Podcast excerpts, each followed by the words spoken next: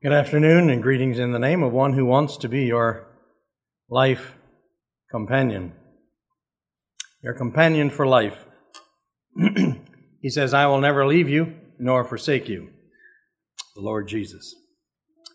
Topic this afternoon is choosing a life companion. And perhaps you came expecting me to choose a life companion for you.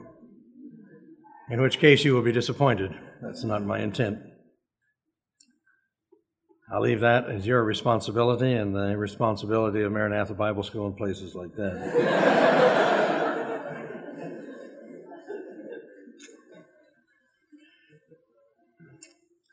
Proverbs 18:22 talks about my wife.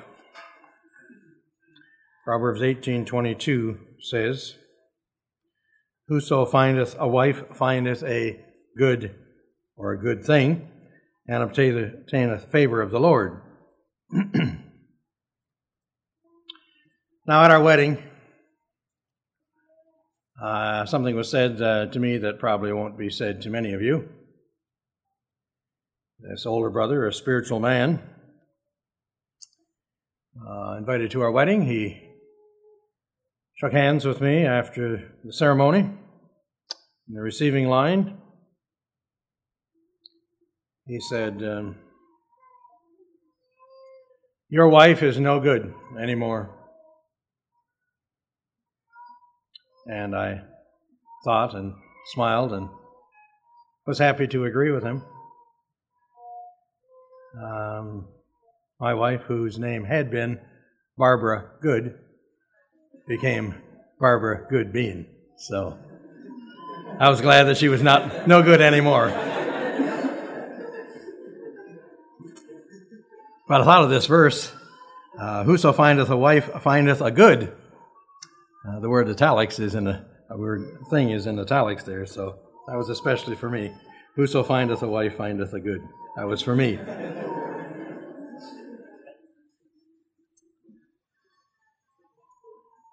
Well, I'm very happy that I chose her and she chose me, and the Lord chose both of us, and uh, we chose the Lord, and uh, God's will brought us together in marriage. And in a few months, we will be celebrating number 40. I was happy, single. I am happy married. The most important thing is being in God's will. That is paramount. I'm not sure if I'm more happy married than single or single than happy than uh, married, but uh, I'm really getting happy. However, being married uh, brought about new responsibilities and new dimensions to life. My point is that joy, happiness comes from being in the will of God. Now, how do people find a spouse? Many nowadays use a dating service. They are very popular on the internet. I understand. I've never checked it out. Um, met a man in Northwest Territories when I was visiting my sister who lives there, northern Canada. And he was um, a pastor, maybe a lay pastor, from a small congregation there among the native people of Canada. And anyway, uh, I think it was through the internet. I don't know if it was a dating service, but anyway, he got acquainted with a young lady, a Christian young lady from Hong Kong. And um, they corresponded and sent pictures and decided that they would meet for the first time in Hawaii. And then, if everything was okay with each other, they would get married there. And they did get married. And she moved from Hong Kong, from a church of about five or ten thousand people, to northern to the Arctic of Canada, where they had about fifteen people at church. That was culture shock for her. And I don't think they sort of lost track with them. Are they, are they still living there? They're still in that area. So, finding a life companion. Wouldn't recommend the internet. Now, worldly people would say go to bars and go to sports events and go to dances and community events of one sort or another. The world has its ways and the world has its results in terms of marriage. I invite you to turn to, to 1 Thessalonians 4 for six different principles. if you want to follow along anyway. Principles for choosing. God calls some to singlehood, God calls some to marriage. Verse 4 of 1 Thessalonians 4 has this phrase uh, that everyone of you should know how to possess his vessel. Some translations say to procure a wife, which is not usually the term we talk about when we're dating, but anyway. Um, I did not say to Barbara when I was asking her to date me, I wish to procure a wife. Would you help me in this project?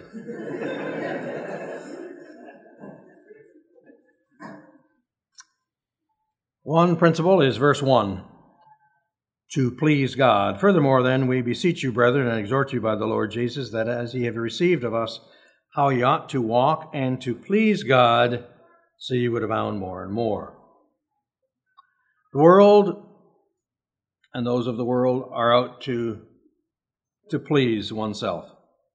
We want to please God in all that we do, and something as important as marriage we certainly want to have God's blessing upon us. Second principle in verse 3 For this is the will of God, even your sanctification, that ye should abstain from fornication. In other words, it needs to be in purity. In the world, fornication is the norm. It's accepted, it's expected. Even in Mennonite circles in Europe, I talked with a young lady a number of years ago who was visiting Canada from the Netherlands. And uh, anyway, we got talking about in a marriage or uh, about dating. And anyway, it turned out that she felt it would be a good idea to live together prior to marriage. That's the way they do it there in the church. Um, I mean, why wouldn't you live with someone first to see if you're compatible? Was her reasoning. And that's the reasoning of many in the world. Now, statistically, it doesn't make sense. And scripturally, it certainly isn't biblical to uh, sleep together prior to marriage.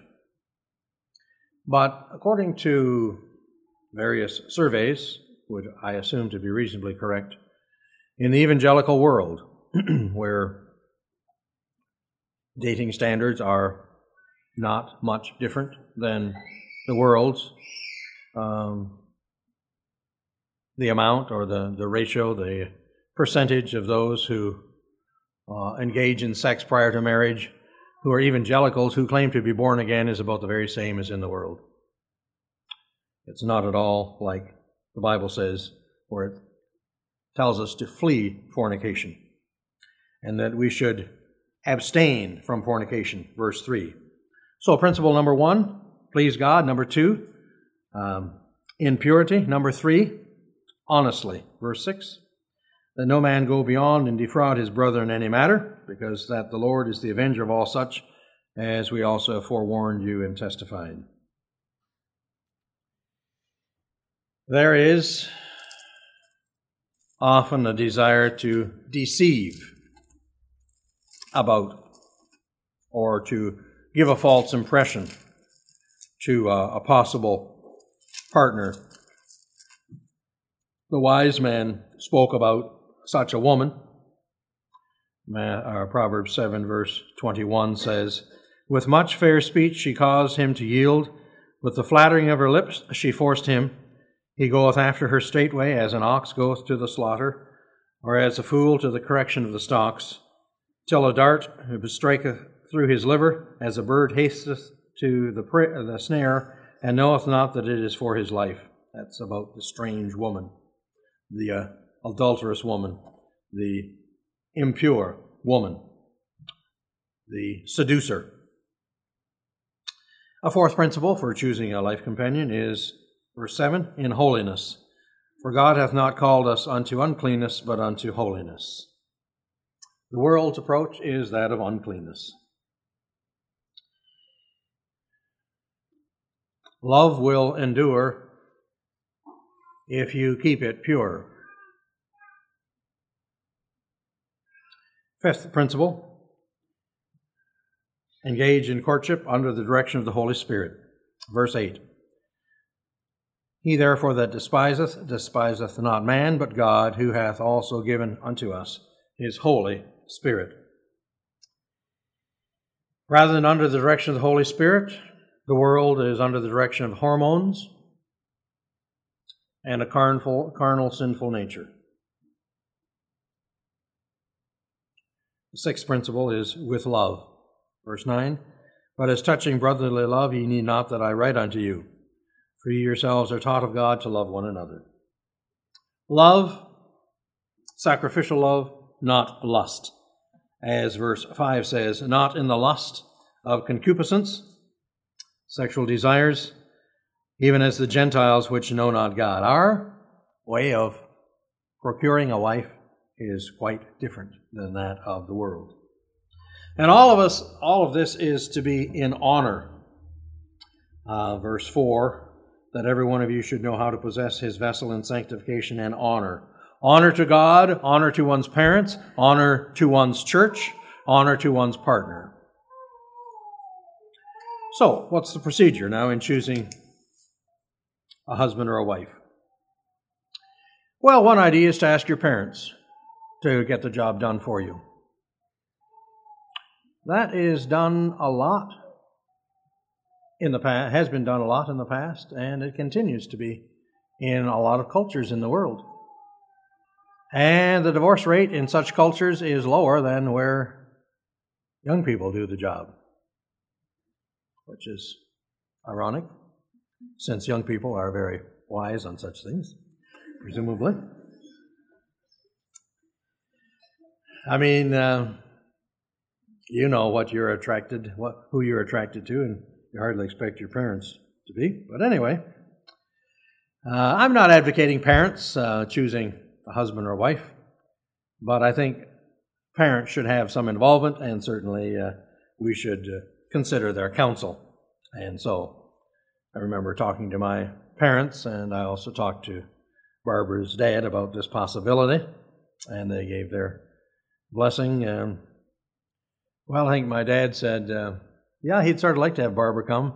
He knew that Barbara likes coffee, and uh, he liked coffee, and so he figured he'd get more coffee out of the, the experience of uh, courting.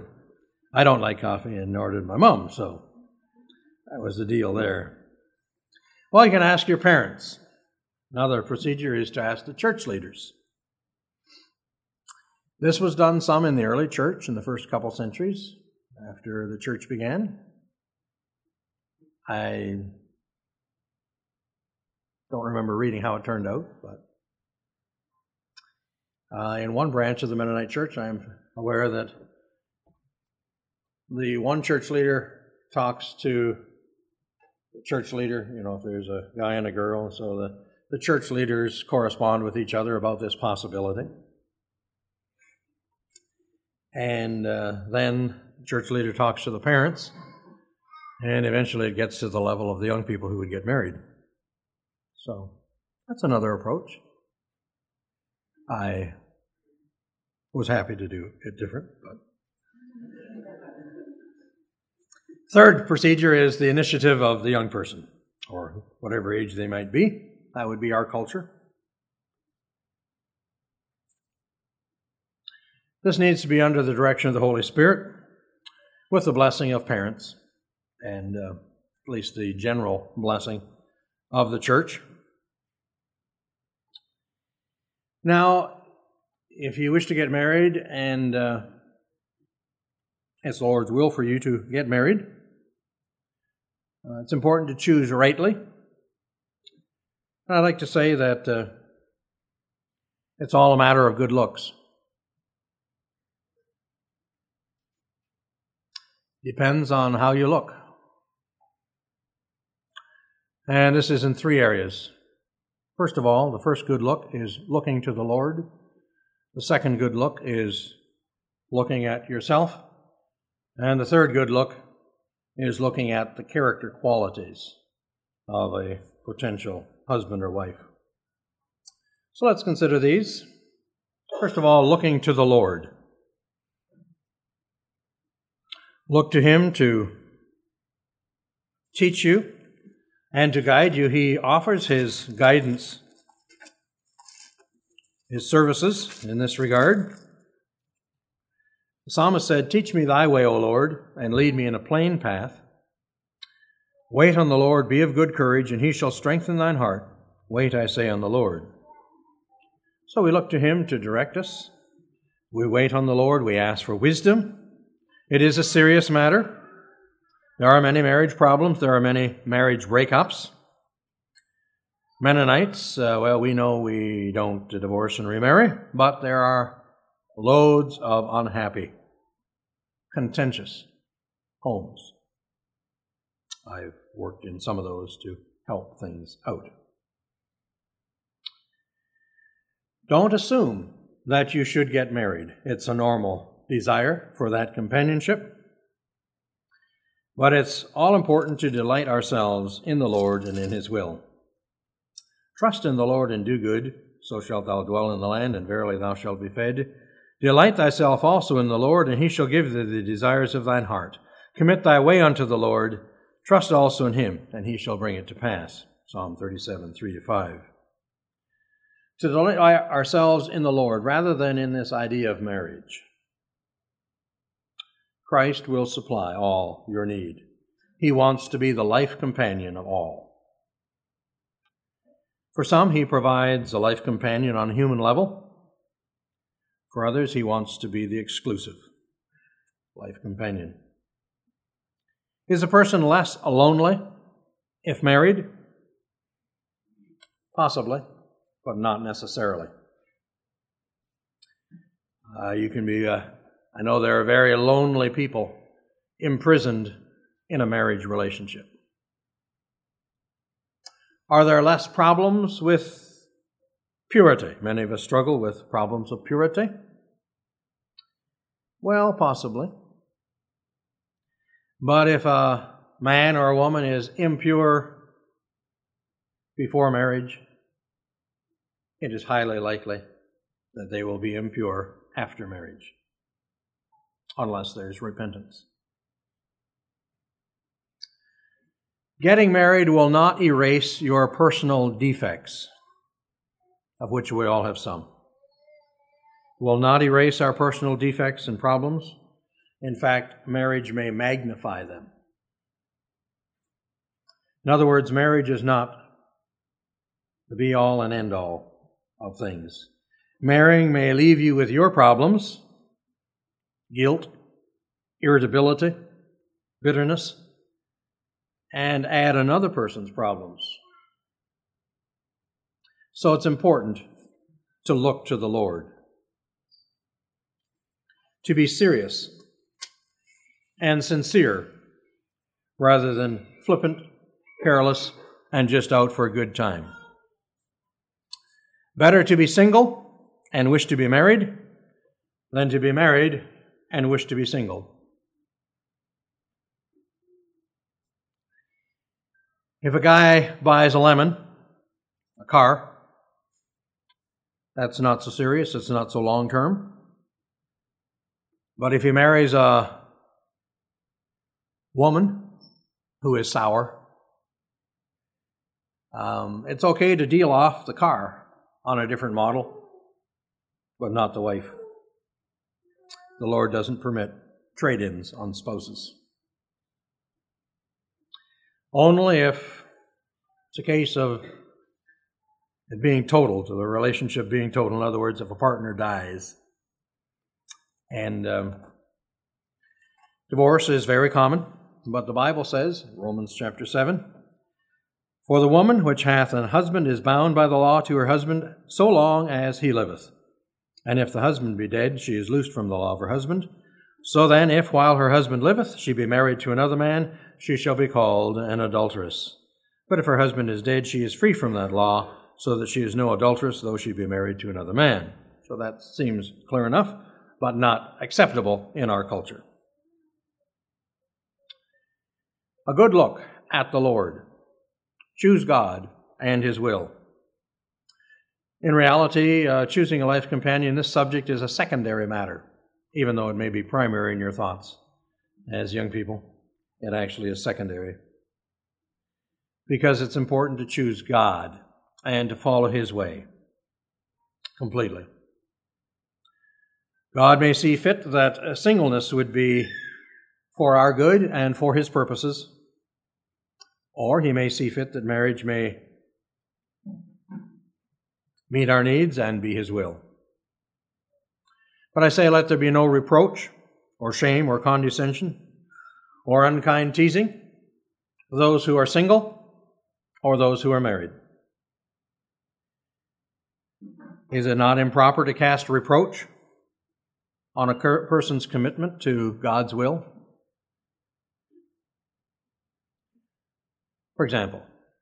So you haven't been able to land anybody yet. Or, on the other hand, you know what? Marriage is for those who are less dedicated to the Lord. No, it's a matter of being committed to the Lord, married or single. If we are serious about the Lord's will for ourselves and have that expectation for others, then we need to be careful with our tongues. Have equal respect for those who are married or single, and urge one another to faithfulness. It's a matter of seeking God's will. Shall we stand and sing that song, Seek Ye First? Stand, please. Seek ye first. Seek ye first the kingdom of God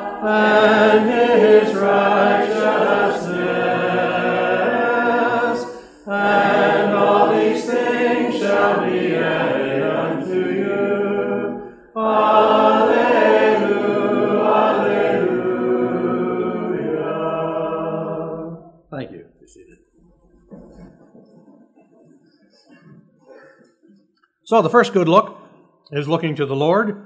The second good look is looking at yourself.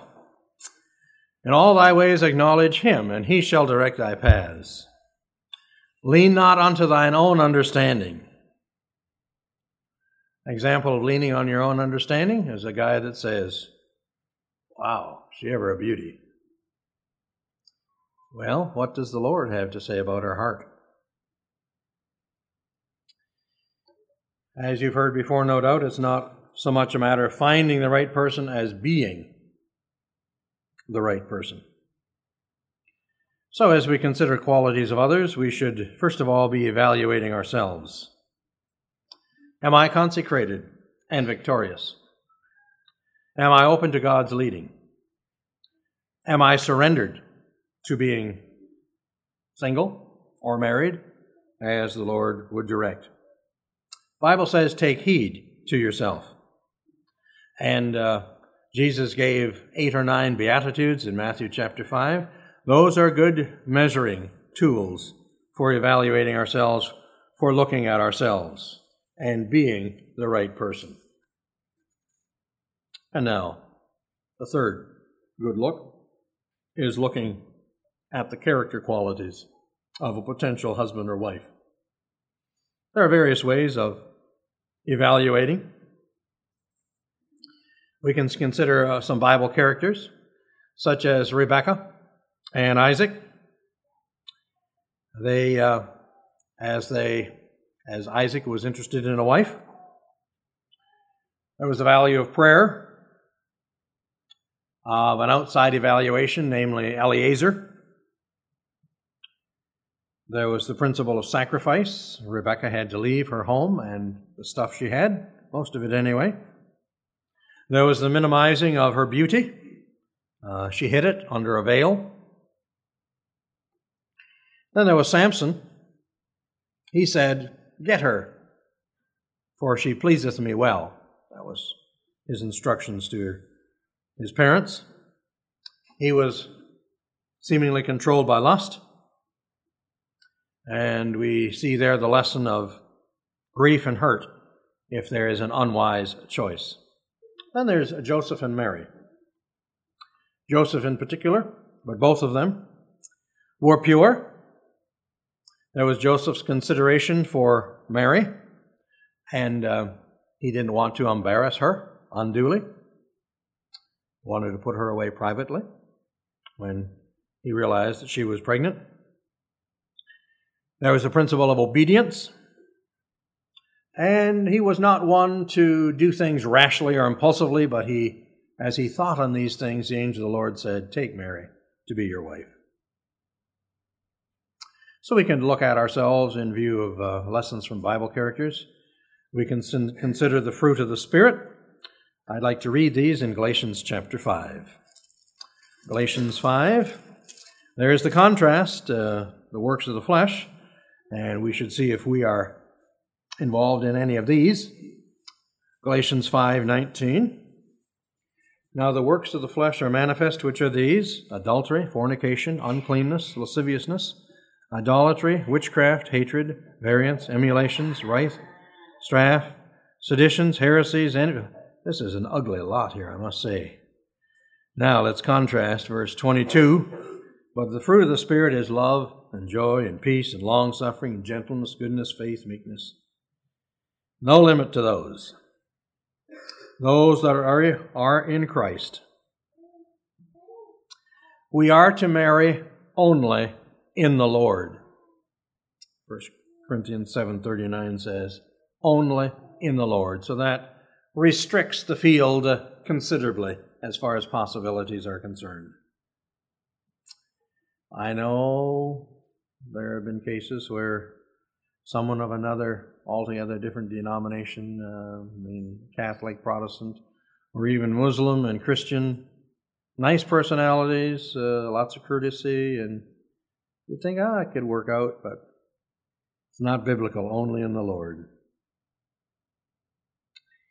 If you see in the other person a pattern of the works of the flesh, be very cautious. They need to show the fruit of the Spirit if they are going to be in the Lord. One young lady from my youth group, when I was young, uh, became aware that I was going to use the term gentleman, but maybe that's not the right term, although he was polite. The young man that she was dating he seemed to be mostly interested in her body, and she terminated the relationship. Amos 3 3 says, Can two walk together except they be agreed? So even if uh,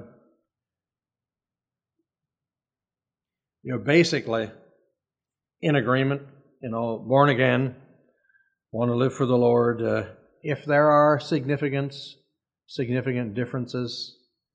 Uh, I remember a young man in my home congregation, he uh, dated a girl. Um, it wasn't till they were married that they came to the issue. I think they had been avoiding it. Where are we going to go to church? So um, they chose, but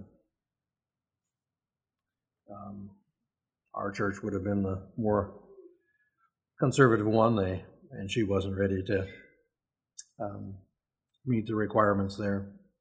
Can two walk together? I think it's, I don't think you have to be members of the same church fellowship, but early in the courtship, I think there should be some understanding. And certainly only in the Lord. Uh, Spurgeon of England century ago uh, was talking to a woman. She admitted that the man she was wishing to marry was not really a, a true Christian. And, uh, but he, she said, under my influence, I, I think I can pull him up and, and he'll become a Christian. So this preacher uh, asked her to stand up on a chair, which she did. And then he said, Okay, take my hand and pull me up to your level. And um, she, of course, couldn't do it. He said, Now I'm going to uh, pull you down, but you do all you can to remain up on that chair. And she toppled off the chair. He said, That is what will happen if you marry that man. You won't lift him up, but he will pull you down. Look at character qualities, look at the fruit of the Spirit. I'd like to go now to 1 Timothy chapter 3. This is uh, maybe a, a funny approach as far as you're concerned. It's, it's about those who are qualified for ordination. So, uh, uh, but I think the uh, a lot of the principles, a lot of the points are the the same uh, for the for the lady who is considering a, a husband. Same qualities for leadership in the home. Many of them are also the, the qualities for leaders in the church. So, um, for those of you who are married in the audience, you can sort of evaluate uh, yourselves with uh, in comparison with these qualities. 1 Timothy 3, verses 2 and 3, gives this list of credentials. A bishop then must be blameless. Let's change it to a husband if you're thinking along that line. Blameless, the husband of one wife, vigilant, sober, of good behavior, given to hospitality, apt to teach, not given to wine, no striker, not greedy of filthy lucre, but patient not a brawler, not covetous. So let's look at these. Blameless. Literally, it means nothing to take hold on, nothing that you could say this person is at fault. Doesn't mean we don't have faults, but um, no grounds for accusation, a life that is above reproach. A second quality is that of being sober, being in earnest. Not uh, doesn't mean not having a sense of humor, but having a serious approach to life not just living for thrills. Of good behavior, literally orderly. That may be in his appearance, courtesy, even in his driving. As one theologian said, the last part of the body, of the Christian's body, to be fully sanctified is the right foot. There's a sinew of selfishness there in that right foot. So, even things like driving you can evaluate. Not given to wine, in other words, free from bad habits, tobacco and drink and drugs and cursing and gossiping and whining. Patient. This is the idea of gentleness. Being able to take criticism without reaction. Being approachable not rash or impulsively foolish. These things make all kinds of problems in a marriage where there, where there's uh, rashness, where there's um, reacting to criticism. Patient also in the sense of persevering, uh, keeping at a job, keeping on in the Christian life. Going next to Titus chapter 1 and verse 7, where we have another catalog of things. Titus 1 7. For a bishop must be blameless as a steward of God, not self willed, not soon angry, not given to wine, no striker, not given to filthy lucre, but a lover of hospitality, a lover of good men, sober, just, holy, temperate. So the term here is not self willed. Self will in a marriage is very destructive. So many people in a marriage, in marriages, are in love. That's the problem. They're in love with themselves, self willed. Rather, we need to be willing to cooperate. And this often is uh, evident in relation to parents, whether a person is self willed or not, whether they're defensive, self justifying, or just plain stubborn. Not double tongued, uh, but rather sincere in speech. You can go by, you can count on what they're saying, and uh, able to depend on things. One girl wrote, He was new in our district, and I had only seen him twice. Tall, well built, and very handsome, he was the dream of my girlish heart. So when he called and asked for a supper date, I shyly accepted. We had a marvelous evening. Phil was the perfect gentleman, and he soon had me at ease with his laughing, easy manner and smooth, interesting conversation. The time passed all too quickly, and it was one tired, happy girl that climbed the stairs to bed that night. As time went on, Phil and I became very well acquainted. My parents were quite impressed, and I was so happy. He made me feel like a lady. He was courteous and attentive. It was a pleasure being with him. His mother was a small, a gentle woman, but I thought her blue eyes were kind of sad. His dad was stern, but friendly enough. I felt myself falling more and more in love, and I prayed earnestly for God's guidance and His will in my life. Then one day his mother called and asked if I would be interested in shopping with her, then having supper with them, then let Phil take me home afterwards. I agreed, glad for the opportunity to get better acquainted. We spent an enjoyable day in town and making supper together. Then we sat down to wait till Phil and his dad came home from work. It was a while before a car screeched to a sudden stop outside. A door slammed violently, and someone came into the house. My heart stopped as an angry shout reached my ears. Where in the world are you, Mum? Get out here! I'm hungry as a rat, and there's never a thing, guy, anything for a guy to eat around here. What do you think I. He stopped in the doorway and stood speechless, looking from one pale face to the other. My throat was powder dry, and my knees turned weak, but I was inwardly on fire with indignation. I forced myself to stand up and look him straight in the eye. We needed no words. The lie he had been telling me was bare and ugly. I thanked the Lord over and over again for opening my eyes. Look to character qualities.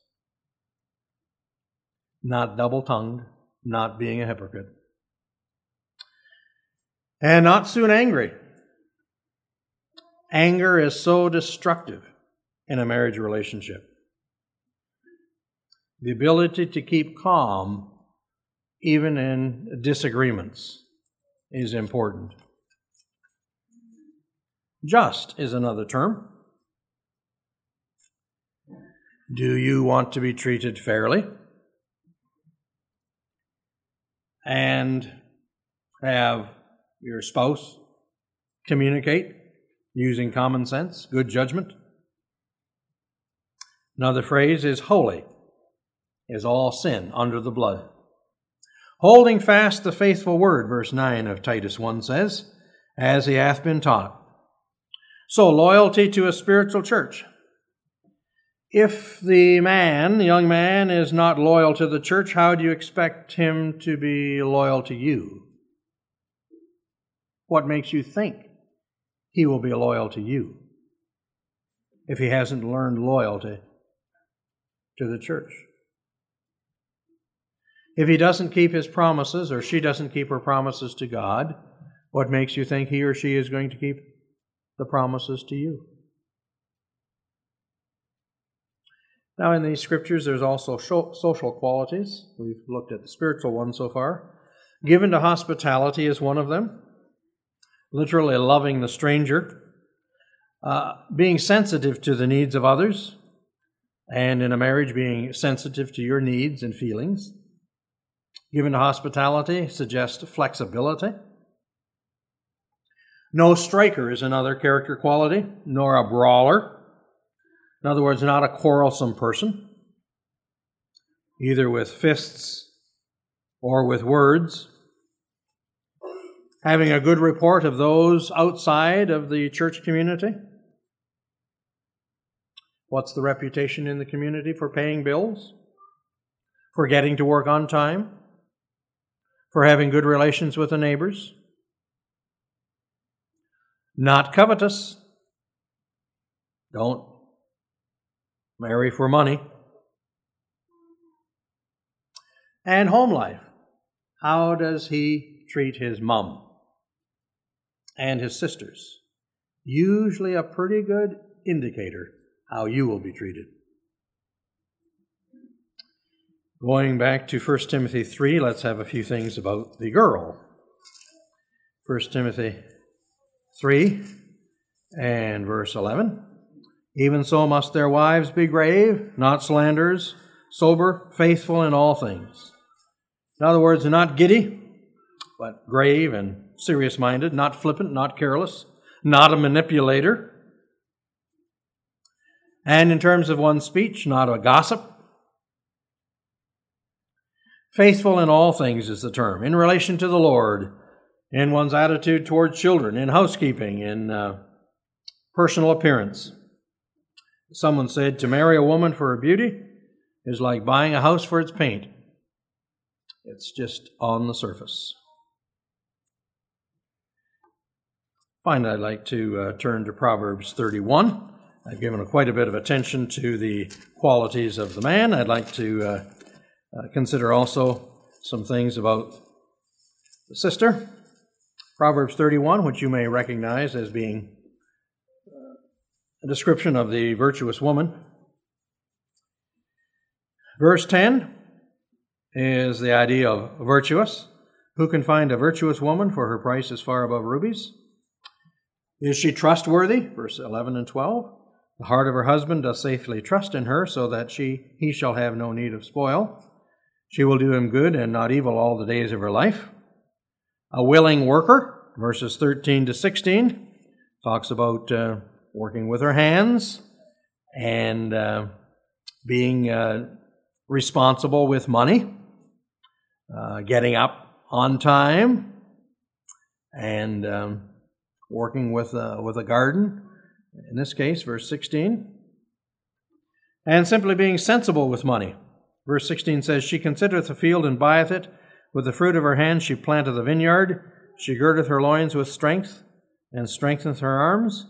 She perceiveth that her merchandise is good. Her candle goeth not out by night. And there's um, many useful skills. Verse 19 She layeth her hand to the spindle, and her hands hold the distaff. She can make clothing. She's sympathetic to the needy. Verse 20 she stretcheth out her hands to the poor, yea, she reacheth forth her hands to the needy. She is wise, verse 26.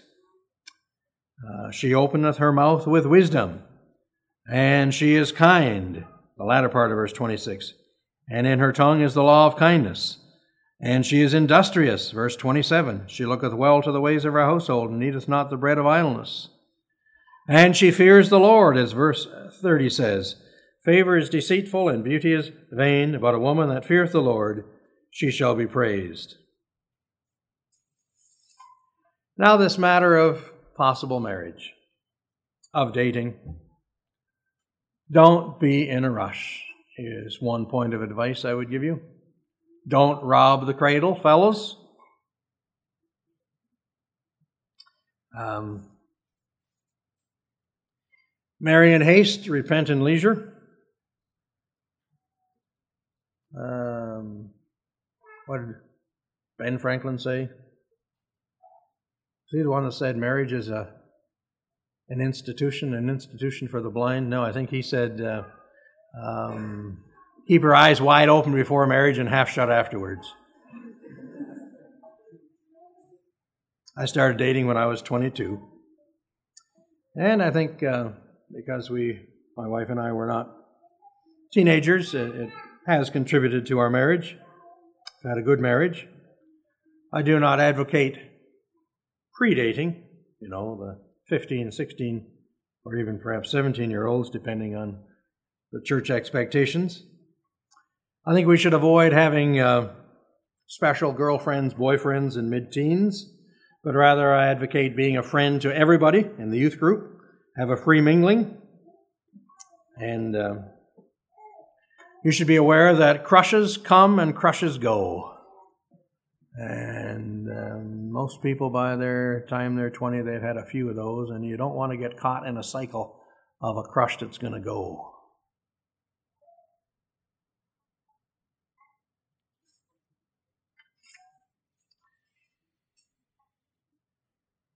I think the brothers should take the initiative. Girls, therefore, should avoid flirting. For one thing, flirting isn't pleasing to the Lord. It doesn't correspond to shamefacedness and sobriety, reserve. Furthermore, flirting does not contribute to a good relationship with other girls. And as far as decent guys, flirting is counterproductive. Instead of appealing to those who are conscientious, decent young man, it will repel them.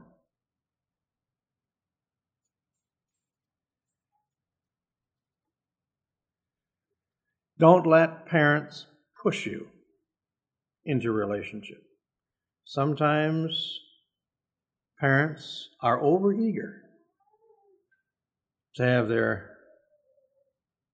charming young man and winsome young daughter married off. I don't get it, but that's the way it is in some communities. I think parents do a disservice. If they communicate to their child, you're 21 and you're not dating or married yet, what's wrong with you?